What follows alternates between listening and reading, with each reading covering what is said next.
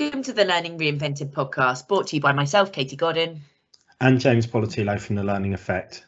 There are lots of learning podcasts out there, so we want to do something slightly different. This week, it's the start of twenty twenty-two, so we wanted to look at the challenges that are facing business in the coming year and what you as learning professionals can do to face these challenges.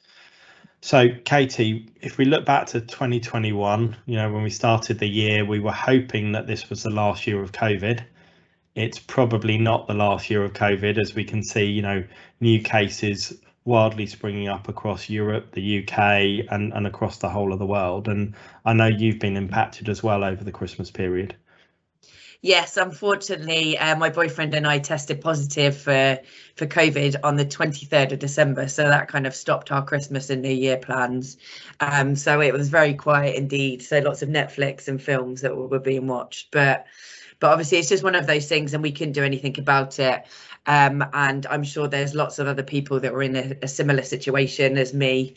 Um, and yeah, like you said, I think going into twenty twenty-two, it's definitely going to uh, not be the end of COVID, unfortunately, but hopefully it will start to go to some sort of normality. I know we were saying that back in twenty twenty, um, but fingers crossed twenty twenty-two is the year where that kind of changes things a bit.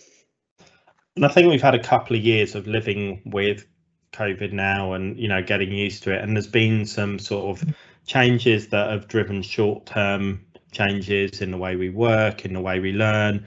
But also there's been some sort of long term mindset shifts as well that I think have been facilitated or speeded up by by COVID coming along. So despite us not really wanting to talk about COVID, I think a lot of the things facing business this year are COVID driven or COVID inspired. I don't know if that's the right phrase, but, you know, they have been the focus of a changing workforce, changing work conditions, changing economy that we faced over the last couple of years. So in your opinion, what stands out to you as the challenges that businesses and our clients are facing in the coming year? Um, well, I saw on the B B C News the other day that that work, uh, workplaces should plan for um, twenty-five percent less people uh, due to kind of being off for COVID, having to isolate, et cetera. Um, so that's going to have a big impact on on every business because people are going to have to to make lots of changes, upskill people to kind of cover those roles. Um, as well as that. Uh, it's being kind of in the plan B phase where we're asking people to work from home where they can as well. Um, so again, obviously, we we kind of changed that last year and we were starting to go back into the office, um, but that's now changed to, to work from home again. Um, so we need to accommodate that and make sure people can comfortably work from home still uh, and have access to the right information, communications, et cetera, um, that they did do before. Um, what, what do you think as well? I think on top of that, people have been talking about the big resignation or whatever. People are abandoning that, but, you know, people have had time to retrain, refocus, reflect on on how they live their lives, how they want to work. So it's seeing an instability in the labour market worldwide, but, you know, the the U K is specifically hit by other factors such as the ongoing fallout of Brexit. The whole world economy is going to be impacted and see changes in markets and sectors, and and also if if some of those other things you've talked about, working patterns change, that has a knock-on impact as well. So I think there is going to be that potential fallout of, of the the big resignation, and we should be focusing on that and and then looking at what that means for individual businesses or industries, and again contextualizing that as to what that means for you.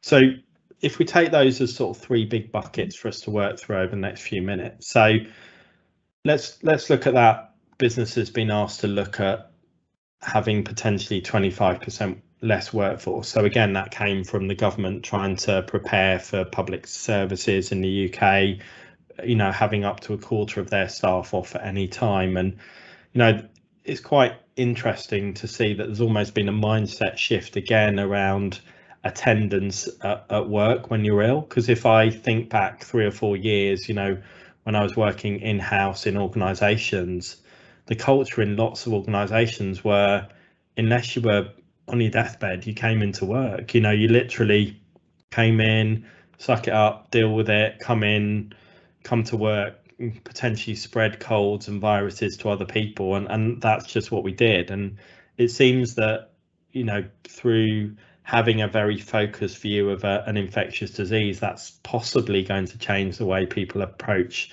just being around other people when they are ill, or they, they do think that they might have some sort of illness or infection. Yeah, I think that's a really positive change to actually make, because like you said, you felt kind of obliged to go in even if you had a horrible stinking cold, um, and then you're probably going into offices that have got aircon, and then you're spreading it everywhere and you're actually making everyone else ill. But obviously with COVID, it's kind of highlighted the fact that It, it can be spread, and it is extremely infectious, and it, it people can have it in different variants as well. Like I got it and tested positive, but I didn't feel anything. But then I know other people that have got it and they've had a more mild version of it. They've been really tired. They've had headaches, aches, et cetera. And then obviously you get people that get it more severely. So um, you don't know the impact. So I think that's positive, and I think it's a positive attitude to have in a workplace. But But obviously, if you're missing kind of a quarter, potentially, or up to a quarter of your workforce, you've got to do things to enable your business to keep running, because you don't want to start losing out on profit, et cetera. And, and you need to think about that as a challenge in itself. So how can you have um, transferable skills? How can you teach people um, the, the skills so they can cover other people's roles if they are off sick? Um, and I think that's what people really need to be focusing on, is being able to deliver that effectively, as opposed to just having huge, t huge chunks of their business out of work and not being able to be as productive um, as when they're there. Yeah, and I think we're mo moving from, you know, over the last couple of years, we've found out more and more about COVID, more and more about Uh, how we respond to it. We, you know, there's obviously protections being in place with people getting vaccinations, et cetera, et cetera. But I think that learning to live is is really important message that I don't think, and this is again a personal view, but I don't think we're going to be rushing to as many sort of national lockdowns or global or regional lockdowns as we have been in the past. Obviously, unless, you know, a new variant comes that's particularly Uh, problematic for or, or causes, you know, a mass amount of hospitalizations. But I think what you will see is the continued measures that we've got in place, that if people get an infectious disease, workplaces will be requiring people to stay away, and them, you know, there may be legislation or just regulation or insurance or whatever else that requires people to operate in that way. So learning to live with COVID will be learning to live with infectious disease becoming something that requires people not to be in the workforce, which sort of has two repercussions. One of, as you said, we need to be, as a business, thinking about we might have spot outbreaks of stuff, and how do we cope with that? So, you know, if, if a particular department or team goes down, how do we have contingency meth uh, measures in place? But also across other teams, how do we make sure that our skill base or one person is not responsible for business critical delivery, and that we have that spread of skills, or we have contingency plans or just in time learning in place, so that we can redeploy people as as needed to support the ongoing delivery of business. So I think that's gonna one of the implications, and the other is being able to potentially work from elsewhere as well, maybe not on a permanent basis, but as required. So, for example, you had COVID over Christmas, and, you know, timing wise, didn't you, it was a time where you were due to be off work anyway. But if that had been at a time when you were working, because you had mild symptoms, you could have actually continued probably yeah. quite happily to be working, rather than just sat watching Netflix because you're contained in your house. So, but it's allowing people to be in that position that if that's the case and they are actually fit to work, just not fit to socialise or be outside their home environment, maybe ensuring that people can work from home. And again, we can we'll get on to talking about whether working from home permanently or, mm. or blended working is the solution. But I think in response to that, twenty-five percent out of the workforce being out, or even more in, in cases, businesses really need to think through their plans for, for how they approach that. Yeah, I think it's about being flexible and sensible with it, because obviously if you're kind of working in um, kind of warehouse construction, those things that you you have to do your job on site, basically, um, that's going to impact those types of industries like a lot more than kind of an office job where, like you said, if you've got mild to no symptoms similar to what I had, you'd happily work from home um, because you weren't infect you weren't impacted heavily by it.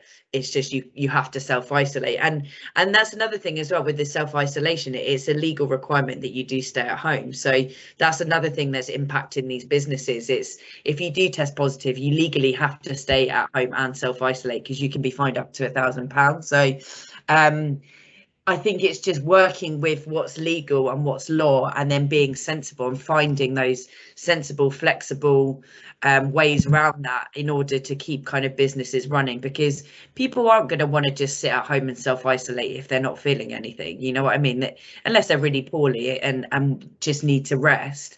But people aren't going to want to do that if they're not, and they understand that they have to self-isolate, and they understand that they, they can carry on working. But I think it's just about being sensible with that. And and um, I think COVID in itself has made us uh, more flexible to those types of things anyway. Like you said, working from home, that's become more of a norm now than it ever had been before COVID, which I think personally is a positive thing.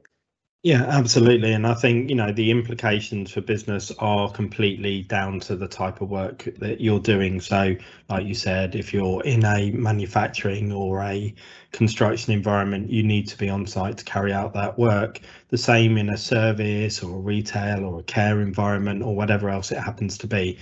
And some of those businesses, you need a continuity of service or you drop off in service. So for certain things, you might turn around and go, okay, a retail site, if everyone goes down or fifty percent goes down, you might reduce the delivery hours, or you might do this, or you might need to bring in, you know, temporary members of staff, casual members of staff. You might need to redeploy people from a different branch. You then come across to something where you actually can't have an option of dropping hours or closing a site. So if you're delivering something like care or an essential service, you have to work out, how are you going to redeploy? How are you going to reskill people? So I think that context helps set the challenge that you're, you as a learning team should be facing, and understanding what your operational plans are and those contingencies, and putting your creativity into thinking, how can we help with this business challenge? How can I not be going and selling a learning course to these teams, but how can I be going along and, and thinking about how do we support that business continuity,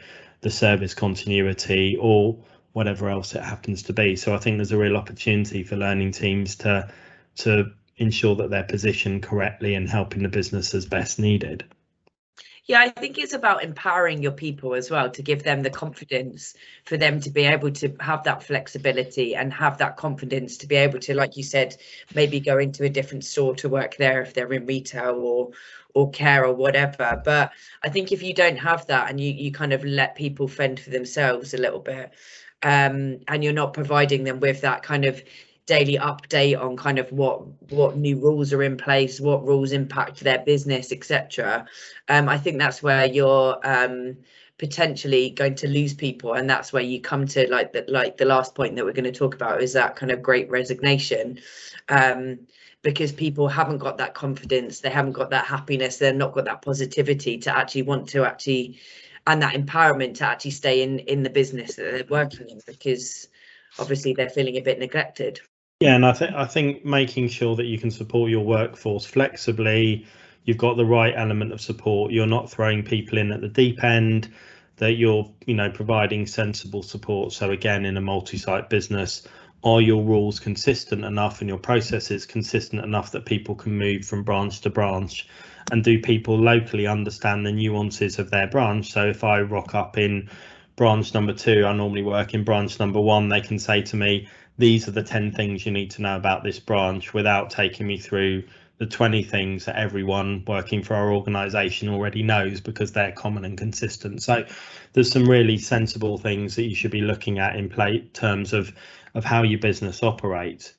I think if we then spin on to, you know, the working from home option, I think as well as sort of emergency working from home, there's been a, a culture and mind shift about working from home is something that becomes more normalized, and it always has been in certain roles, but there seems to be a work from home, obviously, edict at certain times where possible.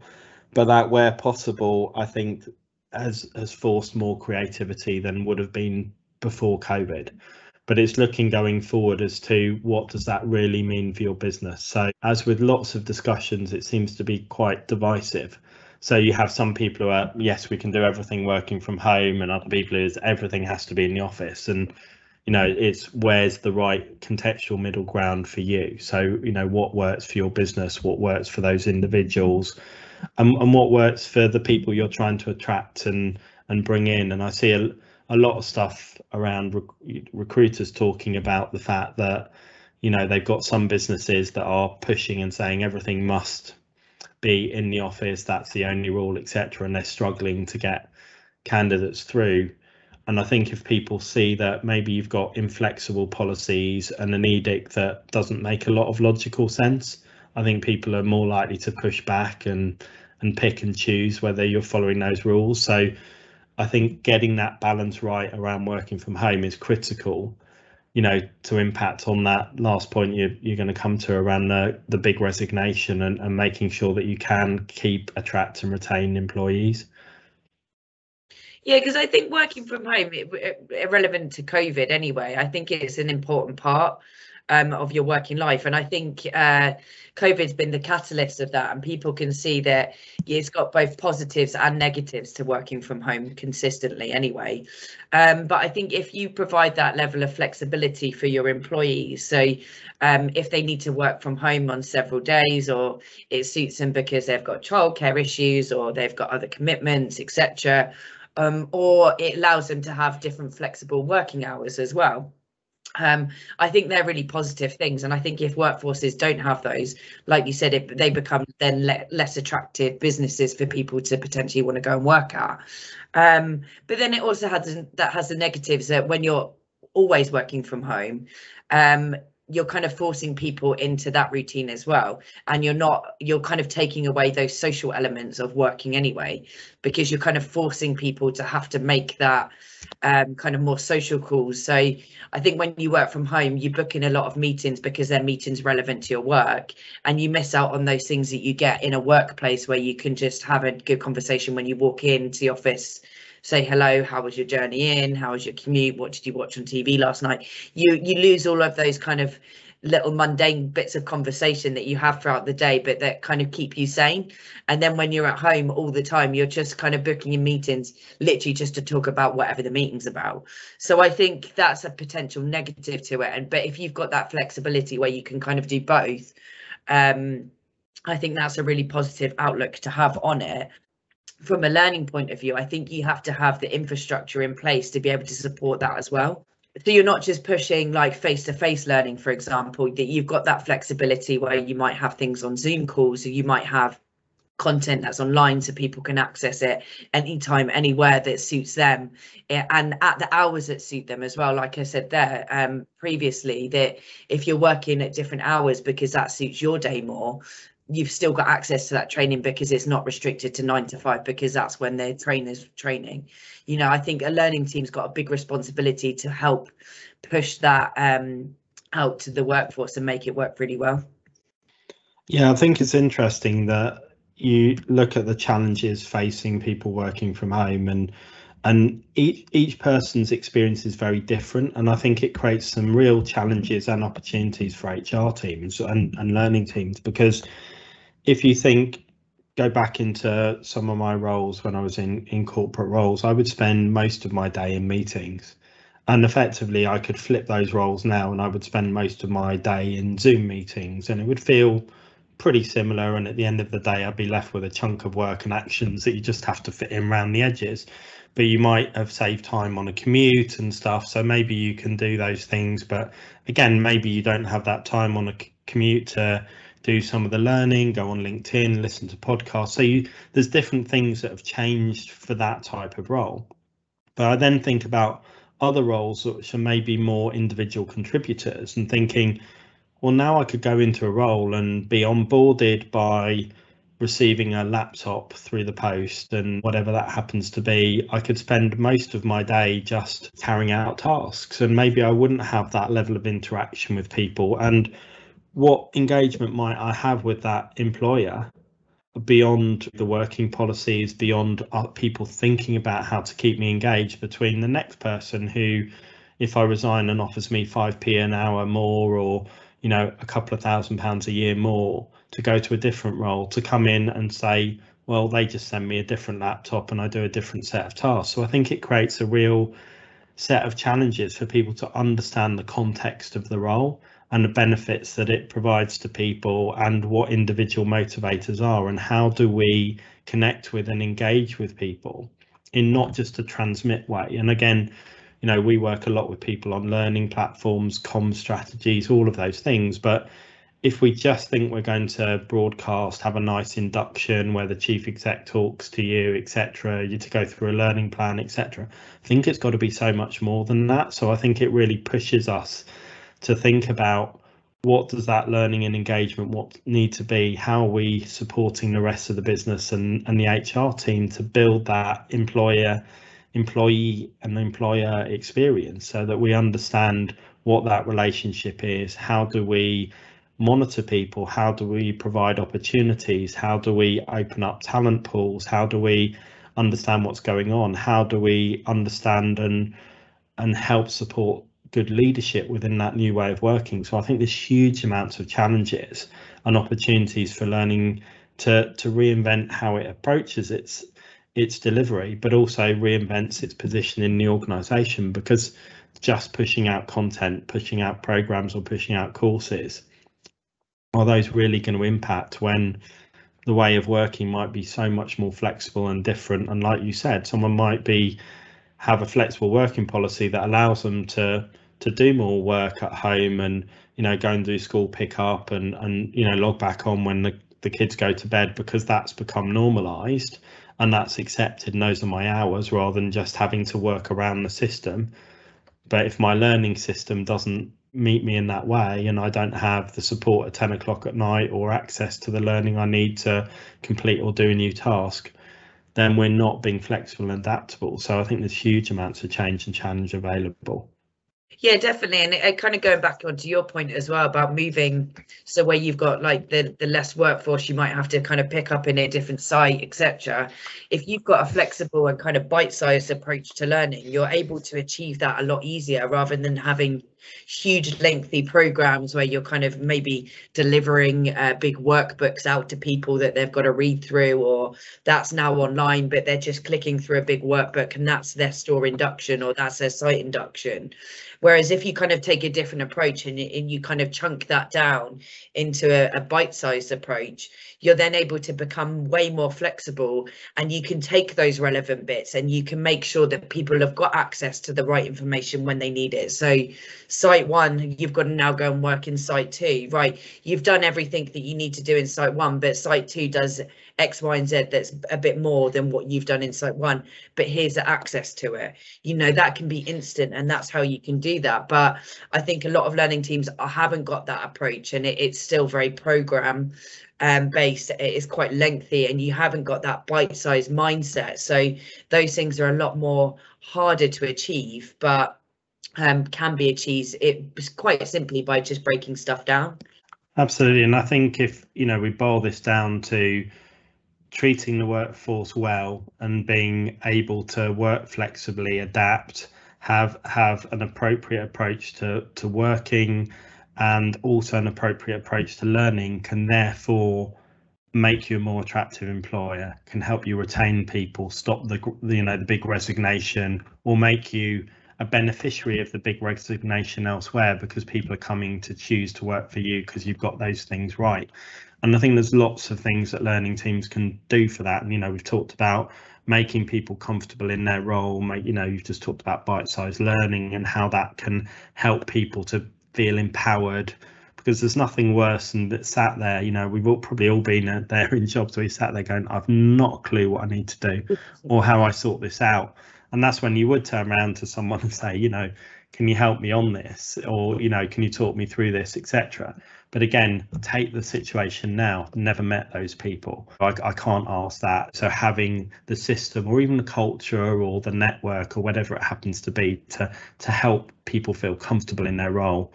You're then looking at other things of how do you make people feel valuable? Because I think one of the lessons is that employees have become less subservient to organisations, so they've realised they have power and they they are discerning customers of employment.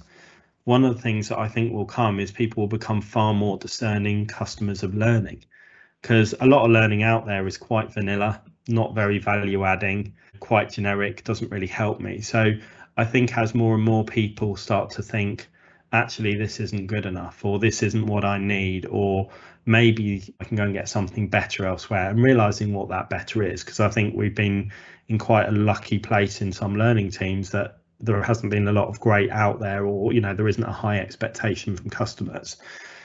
I think as that changes, learning teams need to start to think about how they market and position themselves. And it could be something as as clear as having career pathways mapped to people, about thinking about how they show that to current and future employees, how they connect and deliver what people need, or focus on the skills that are going to help people's careers. So I think there's lots of scope for, for learning teams to help improve the overall employability and experience within their workforces. Yeah, exactly. They've got a lot more flexibility and they've got a lot more to do. And then I think that the traditional learning team was seen to do, because I think, and and that's a culture shift, that's a mindset change as well, um because traditionally people saw learning and the learning teams as people that kind of delivered learning because someone was told to, they were asked that they wanted to do a course, or they wanted to become a project manager, find me some project management content. And you were just kind of providing that service, whether it was providing in-house training or providing or going and sourcing a supplier that would then deliver that training. But with everything that's happened in the past couple of years, we've seen things impact training so much than way before, that we've had to change as a learning team, because you've had things like rules change overnight, literally overnight. Um, you've had regulations put in place. You know, you needed to be able to empower your employees. You needed to be able to for them to communicate with each other. You needed to have that space to be able to provide all that information. And that's where we saw those teams that were in the kind of more traditional um, focused way. They they struggled a little bit to be able to to do that and implement that at pace, because they didn't have the infrastructure behind that to support it. But I think this has highlighted why it's so important to have that kind of blend of learning.